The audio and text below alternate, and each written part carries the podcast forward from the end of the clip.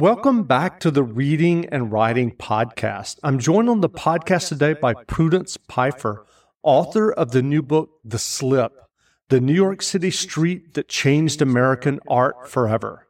Prudence is an art historian, writer, and editor, and she is director of content at the Museum of Modern Art in New York. Her writing has appeared in the New York Times, New York Review of Books, Artforum, Bookforum, and many others. Author Kate Bolick wrote about the book. Reading the slip provides a thrill similar to stumbling on hidden treasure in an antique shop. Elegantly wrought and bristling with unforgettable details, this inspired excavation of a never before told chapter in the history of American art is as timeless as it is original. From the serendipity of friendship to the mysterious power of place, Prudence Peiffer brings to vivid life the abstract forces that make it possible for creativity to thrive. Prudence, welcome to the podcast. Thank you so much for having me, Jeff. Absolutely. Well, if someone hasn't yet heard of, heard about your book, can you tell us about the slip and why you write that it changed American art? Sure, just jumping right in with a big question.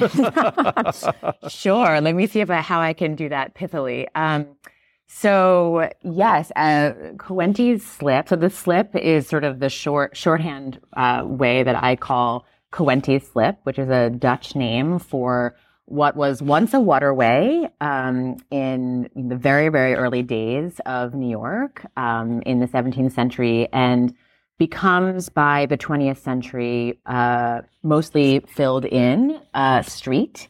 And it's here that a very unlikely group of artists come together um, to live in these illegal uh, sailmaking and maritime warehouses that dot the slit that are you know a part of that road and part of that street, and they um, they're really working in very different uh, modes. They're making abstract paintings and very representative paintings, they're working in fiber arts, they're working um, in film projects, they're um, really doing all, they're making assemblages and sculpture, sculptures. So it's, it's not um, a group that you would expect to kind of be, come together.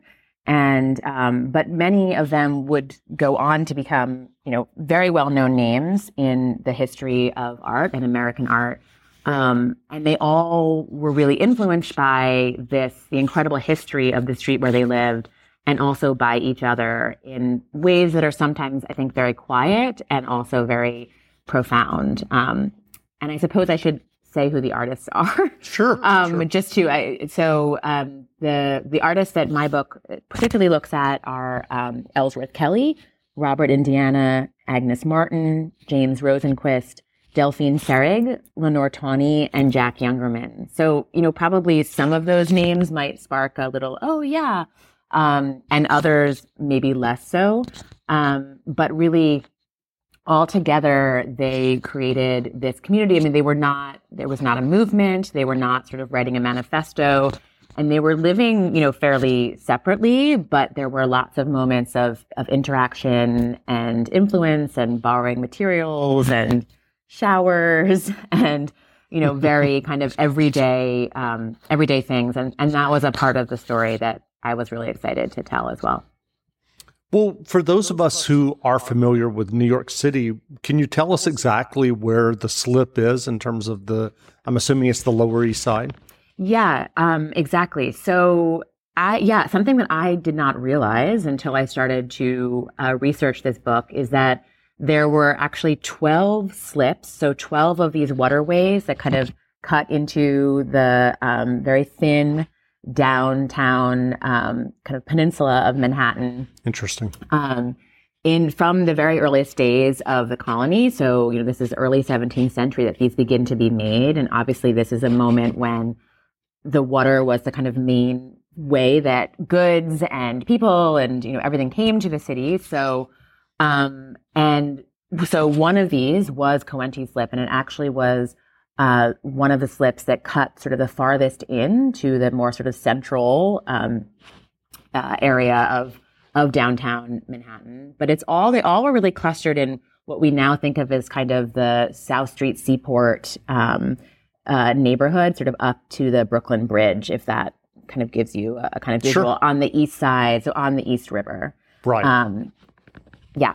How did you decide to research and write the slip? Well, I um, I had I was you know trained. I've been trained as an art historian, and I had sort of heard mention of it in you know in passing in various moments. And I when I first started working on this project, I you know was working at the magazine Artforum, and we were doing a putting together a tribute for Ellsworth Kelly, who had just died. And we asked, you know, the artist Robert Indiana to submit something. Um, and he submitted this photo from their time together living at Coenties Slip, them riding bikes around that neighborhood um, and in Wall Street. And I just kind of sparked something in me to to want to know more about what that time was about and how these very different and yet, you know, really compellingly interesting um, similar artists ended up living together um, in this very short moment too, of really less than a decade. And then, you know, I started to hear a little bit more about it, but I couldn't find any sort of more comprehensive history of what what the place had been, you know, what that street had been before, and what kind of happened to it um, after, or you know, why the artists, why we don't know about it more um, in terms of the artist stories. And so, I, you know, I maybe you know against my better judgment in terms of everything else going on in my life, but I um, I had a really wonderful agent who really encouraged me to um, to write this book, and I um, and so then I just started to to look into researching more about it and finding out who I could talk to, who was still alive. Um, and that led me to uh, meeting Jack Youngerman, who is a kind of one of the central artists and you know figures in in the story, and who was just such a generous um, interlocutor, just the most humble and modest and fascinating artist.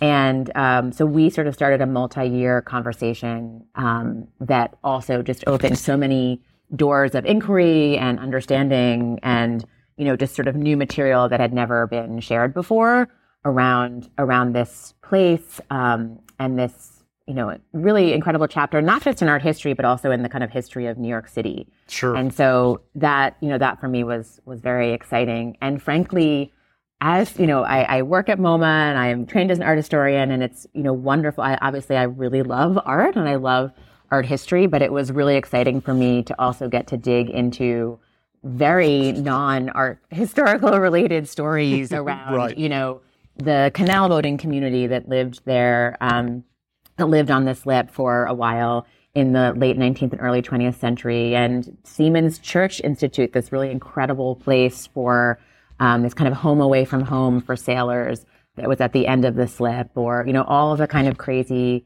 stories of of New York as a place that um, and this street in terms of its you know really long maritime history that um, became a part of what the artists were interested in, but were, was also just a totally you know separate kind of more historical uh, portrait of what the city was and and what it became. Do you think that you would have been able to write this book if you had not developed that relationship and gotten that insight from, I think, was it Youngerman that you said? Yeah, yeah, it was Jack Youngerman. I mean, I don't, I don't know. You know, I think it was so.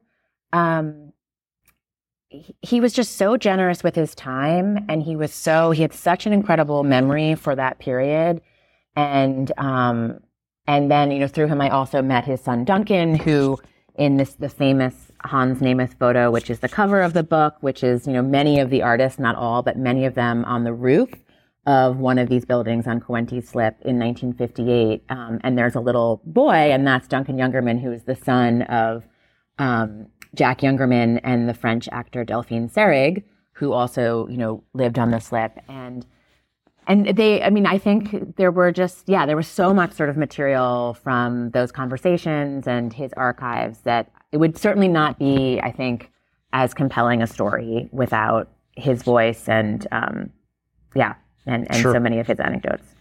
Well, was there anything that you discovered while writing the slip that surprised you, either about the artist or the slip?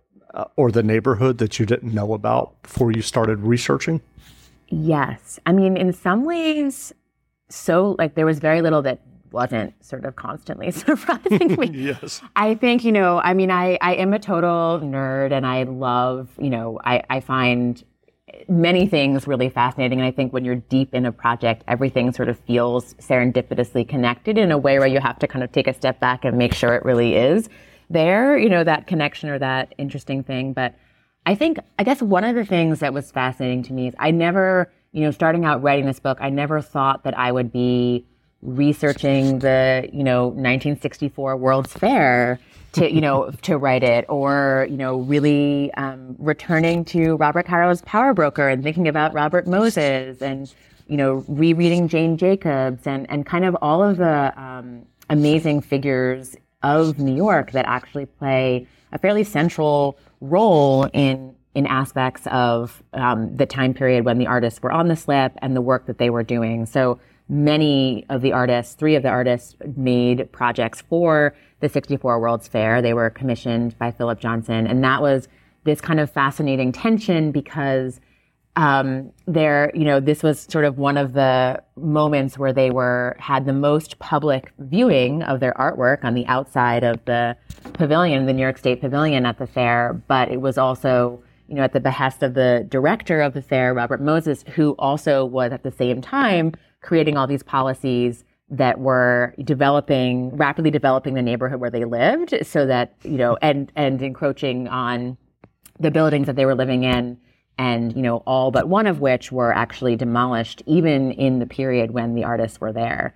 So it wasn't even like oh and then 10 years later the buildings were gone. It was you know actively um, robert India, indiana had to move and luckily he, he was able to stay on the slip. But very early on his building was razed to the ground and he moved to another building on the slip um, and then was eventually evicted in 65 when that building was um, going to be uh, razed as well, demolished as well. So I think, you know, some of the kind of stories around um, the political and the kind of world cultural stories around New York at the time, just the, the kind of unexpected intersections of these artists, I think was really a wonderful surprise. And then just like little, I think there were lots of like little moments that, um, and discoveries, two of which, uh, you know, two of which I would say were almost, I, I didn't know very much at all about the artist Lenore Tawney.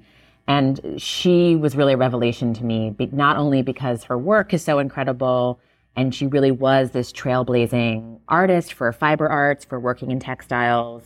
And she moved to the slip very late, or you know, she's one of the the um, older artists. She she moved when she was fifty, but she sort of jokingly said she would could pass for younger. So, um, she had a very youthful face, and and had and she you know she really um, she came from Chicago and she created this kind of these kind of incredible spaces there in two different studios. Um, one uh, at 27 Coenties Slip, and then one she moved to the um, to South Street, just right sort of at the end of Coenties Slip, and she um, would have these kind of salons and and you know Anais Nin, the writer, came there, and um, just there were so many interesting people that kind of passed through um, this very obscure place. And I think that the, the, kind of contradiction in a way that it was this place that all the artists talked about how they were leaving Manhattan to go home, even though, as we know, it was, you know, a, it was very much um, a part of Manhattan. But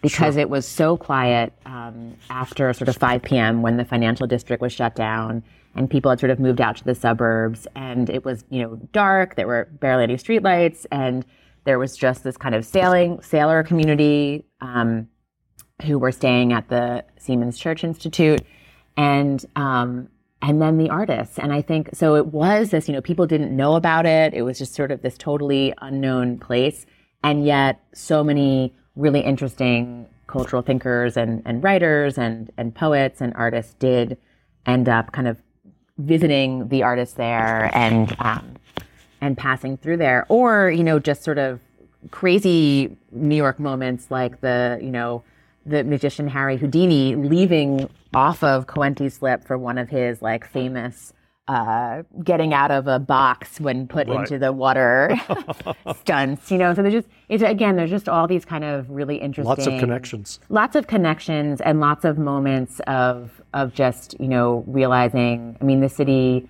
is such a palimpsest of different moments and different times. And um and to me you know because these artists were really interested they were they were so poor that they were actually picking up the materials from the street from the demolition to use in their artwork. And so the place of the slip was literally becoming a part of their art but also the kind of sensibility of you know this this place that was not quite land not quite sea you know not quite just had this kind of contingency spirit to it even um, in terms of the communities that had lived there very temporarily. And all of that sort of you know became a part of their artwork as well. And so i think that you know even even these like little little seemingly esoteric moments of of history began to be connected for me in terms of how these artists were thinking about where they were living and what they were making there um, and and the kind of model for working that that it to me you know kind of came about through this very unusual community Our bodies come in different shapes and sizes, so doesn't it make sense that our weight loss plans should too? That's the beauty of Noom. They build a personal plan that factors in dietary restrictions, medical issues, and other personal needs so your plan works for you. Noom doesn't restrict or shame when you want to treat yourself.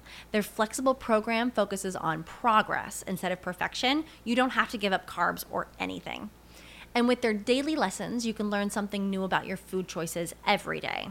After just a few days of using the app, I learned how to recognize cues for overeating and how to choose the right foods to feel full. Stay focused on what's important to you with Noom's psychology and biology based approach. Sign up for your trial today at Noom.com. That's N O O M dot com and check out Noom's first ever cookbook, The Noom Kitchen, for a hundred healthy and delicious recipes to promote better living. Available to buy now wherever books are sold. Well, you you have described the the slip and how in the 50s and 60s it offered a space for these artists to grow and thrive. Do you think that's still possible in New York City today? Ah, it's a very good question, and it's a very tough question. And I try, I'm, you know, I'm trying so hard not to sound, um, you know, I really didn't want the book to be nostalgic because I Sure. think, you know, one of the things isn't even, you know, talking with um, Youngerman about his time there. He said, "Oh, you know, today the pictures look so." beautiful, uh, you know, but we, we were so poor and we had no money and we couldn't, you know, afford anything. And that's why it looks like these beautiful minimalist spaces, um, you know, and, and of course they were just hanging their artwork on the wall. And so it's like his gorgeous paintings and then, you know, a, a Sears Roebuck picnic table. So, um, so I do, you know, I think that that, that is important to kind of, um, keep in, in mind. I mean, I think for me, one of the things that I was trying to think about is, you know, does this offer a different model for not only how we might think about, you know, making a space for creativity in any moment, so, you know, in a contemporary moment or, you know, a future moment, but also for rethinking even how we've thought about sort of history in the past. I mean, that sounds maybe too grand to say, like, I don't, I'm not trying to like re, rethink all of history, but just that there are these, um, you know, this isn't a, a grand narrative about huge breakthroughs and, and kind of, you know, I mean, there were some really fascinating breakthroughs then, but I think it's more about looking at the quiet generosity of these, you know, moments where people were really, you know, helping each other out in these very, in some ways, mundane ways of like, you know, I can help you pay your electric bill this month, or I have a shower, you don't, or, you know, or let me introduce you to my gallerist, um, or, you know, here's how to stretch a canvas, or, you know, I'm doing this thing. And so, you know, you were starting to do something like that, and now you're pivoting to do something different. And, and I think, you know, this way in which they were all all very connected by this place, but also really working very independently, which is something I talk about in terms of this concept of collective solitude that I use in the book. And and that to me is something I'm very interested to to hope is is something we can carry forward today as you know that there's a there is a space for you know people to um, to feel like they have a community, but also feel like there is some independence. I I think it's um, you know it was a very particular moment in New mm-hmm. York when they were able to live you know have a waterfront view um, you know for thirty five dollars a month, and there is that kind of amazing um, you know Indiana sort of jokes at the end of his life like you know what would it take to bring you back to New York, and he says like. A, a loft with a you know water view for thirty five dollars a month, which is what he had in, you know, in the 60s when he lived there. But I also, you know, it's an interesting moment in New York too, in terms of com- other sort of commercial real estate um, vacancies and um, and just wondering, you know, about kind of the use of of buildings and right. um, moments. And I think, you know, there's a there's always a kind of recurring um, story around, you know, kind of I think in New York too that oh just 10 years ago was like the the height of some you know creative moment and it's gone and New York is dead and I think I think that's not true. I mean I think that New York there's there's so many I mean I know of so many artists who are um are still doing really interesting things and making you know creating a a gallery in a uh a uh, shipping container, you know, in between, you know, in a in a in a little space of um, you know, turf between like two crazy high rises in downtown Brooklyn. So, you know, I think there's, you'll always have a kind of ingenuity and a way of, you know, thinking creatively through things. And you'll always have a kind of sense, I think, of wanting to come to places where there is, you know, not just museums and culture and other artists working, but also, frankly, the um, the cultural the the money the means to collect and support um, and I think that's one of the kind of tensions too that was fascinating to me in this book, the kind of this tension between creativity and capitalism, frankly, sure. of, of, like, you know, um, how, and it's one, you know, that is, that is just, it's, it's so central to, to so many conversations around, um, art today and to, to kind of, you know, how you can, um, live, afford to live in a place like New York City, let alone have space to then also create, you know, no, no matter what you're making. Um, and I do think that that is a huge challenge today for for many many artists, and there's much less space um, that allow that allows for that. Sure. Well, to shift gears for a moment, are there current artists or movements that you're particularly excited about? Oh, um, I, I mean, I think that I am, yes. I mean, I am there. it's, I'm so excited about, you know, so much stuff out there. I mean, I think that I, I guess in the spirit of, um, of even some of like the ethos around my book, I mean, I'm really interested in, um, in how I think there's less and less maybe an, a need to have like very strict definitions between kinds of art. So you see mm-hmm.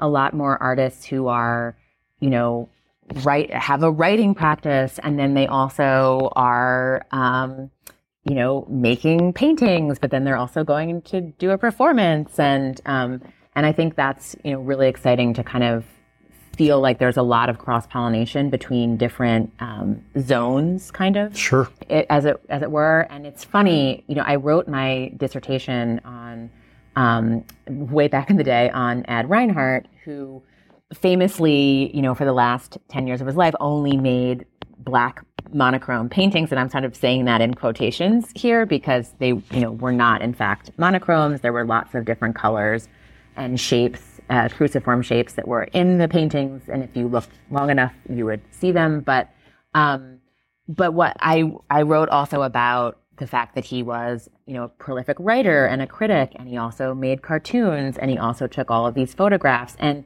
you know at the time, and I think much more you know now we're seeing we're kind of bringing in these peripheral projects and these sort of minor histories of artists into how we talk about art history writ large. But at the time, you know, he really was just known as a painter, and um, and I think it's really interesting to to look at all of the kind of works that an artist is doing, and to you know maybe see if there's some really strong kind of connection or model across you know across across that. And, um, and so that, that remains a real interest for me, I think, when I am, you know, going to, to see art. I will say, I mean, thank God that I work at MoMA because I at least, I, I get to see so much incredible art, just get, Sure. you know, literally on my walk to my office every morning. But I will say that I, um, have not gotten out. Like, I'm not the person to tell you like the hot new artist right now because I have spent the last seven years, you know, having and raising three children and trying to write this book um, in the, you know, few hours between family and full time jobs. So I have not been on the scene in um, quite the same way that. You know, where I was seeing so much art um, previous to that. So, That that's completely understandable. yeah.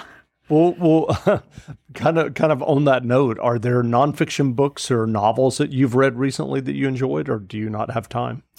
I, you know, it's so interesting. I, um, I have to read in order to write well. Like I have to be reading um, books all the time.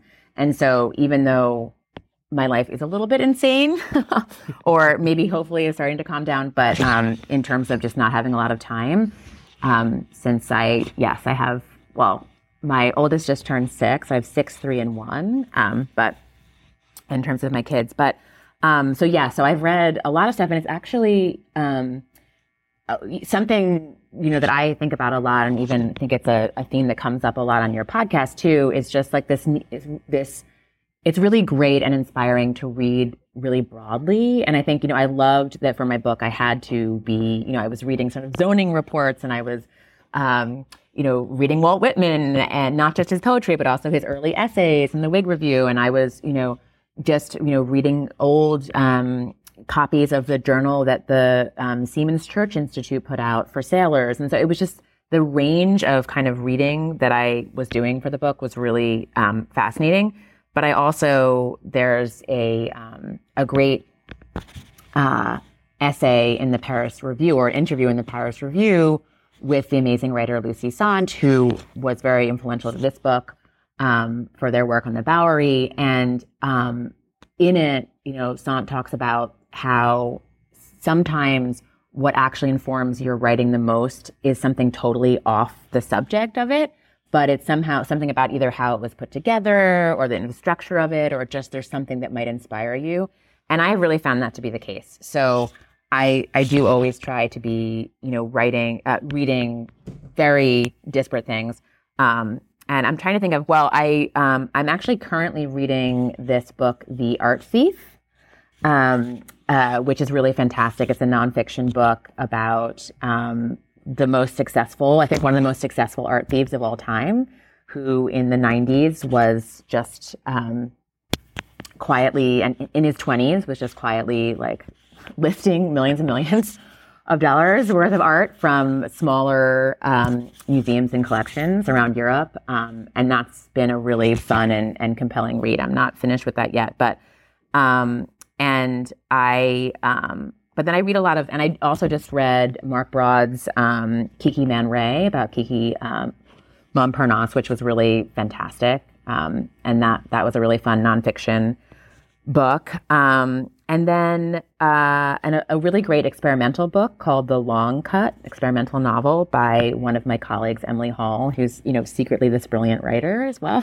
so that was, and then I just finished you know Demon Copperhead by Barbara Kingsolver, which I think. Um, and I'm really excited. My next book on my book stand is Emma Cline's The Guest, which I think seems like everyone is reading this summer. So um, I yeah, I'm kind of constantly I'm constantly reading and I'm pretty voracious about, you know, I, I love novels, but I kind of read read a little bit of everything.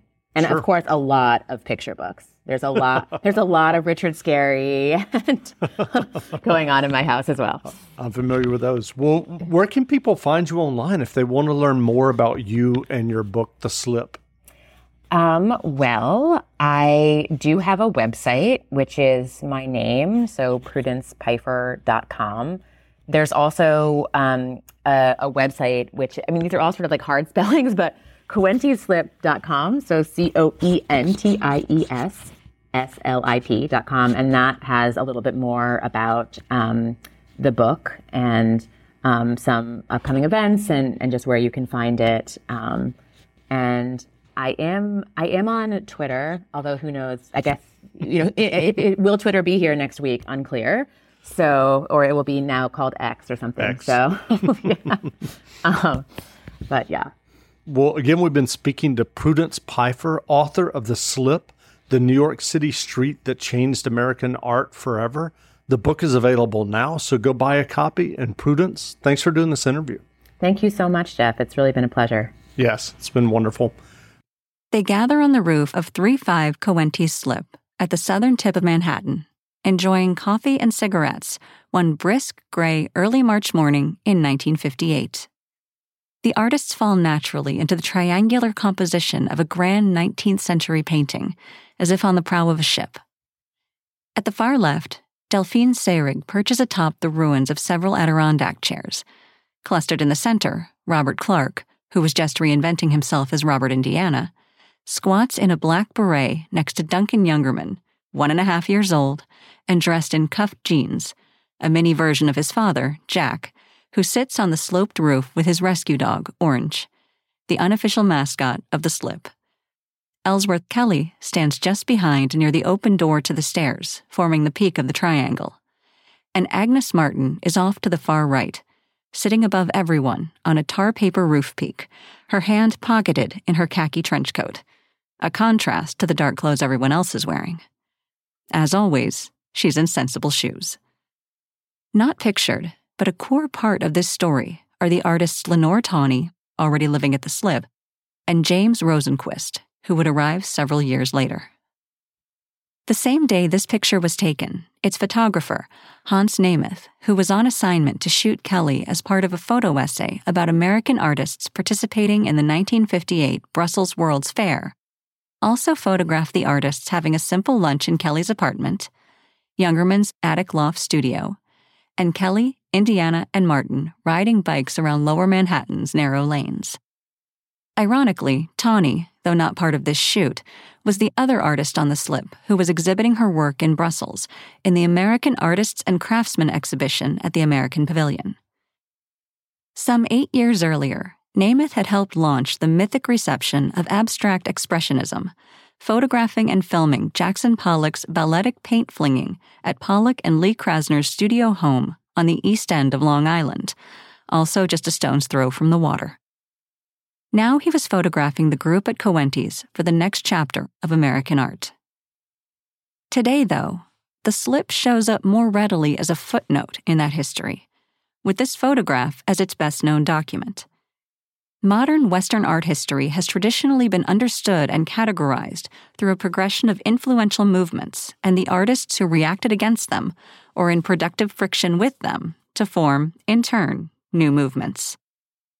In its most simplified version, the post war American story reads something like this In the decades following World War II in the United States, Abstract Expressionism's embodied gestures and defiant abstract mark making, which had wrested the center of the art world from Paris to New York, give way to pop's brazen cultural and consumer references, the protest and experimentation of happenings, performance and dance, and the pared down repetition and austerity of minimalism. This cycle allows for some connective outliers. Ad Reinhardt's reticent black squares, Robert Rauschenberg's big combines hanging with real things. But its forward motion is defined by movements in the form of isms, composed of and defined by men. If you were to stumble on Namuth's roof photo without knowing about this short lived community in New York in the 1950s and 60s, you might be surprised to see such different artists together in a single image. Each would go on to have a crucial impact, whether seismic or subtle, on 20th century art, even if their work was often difficult to fit into any one movement and its reach not always equal. Seyrig would star in the quintessential Beat Generation film in New York, though not a part of that crowd, and then become one of the most acclaimed actresses and feminist activists in France over the next three decades. Just a few years later, Indiana's iconic stacked love sculpture would become so ubiquitous as to set off decades of litigation. Kelly would be hailed as a giant of American abstract painting. Youngerman would show at the Museum of Modern Art a year after this photo was taken. and Martin's pure, abstract canvases would be among the most transcendent and hallmark work of the post war period. And as for those not present, Tawney would bring textile and fabric art into the hallowed realms of painting and sculpture, and Rosenquist would take his background as a commercial sign painter to make mural scale mashups of American culture whose surfaces bounced light and interpretation off of them as much as their Abex forebears absorbed it.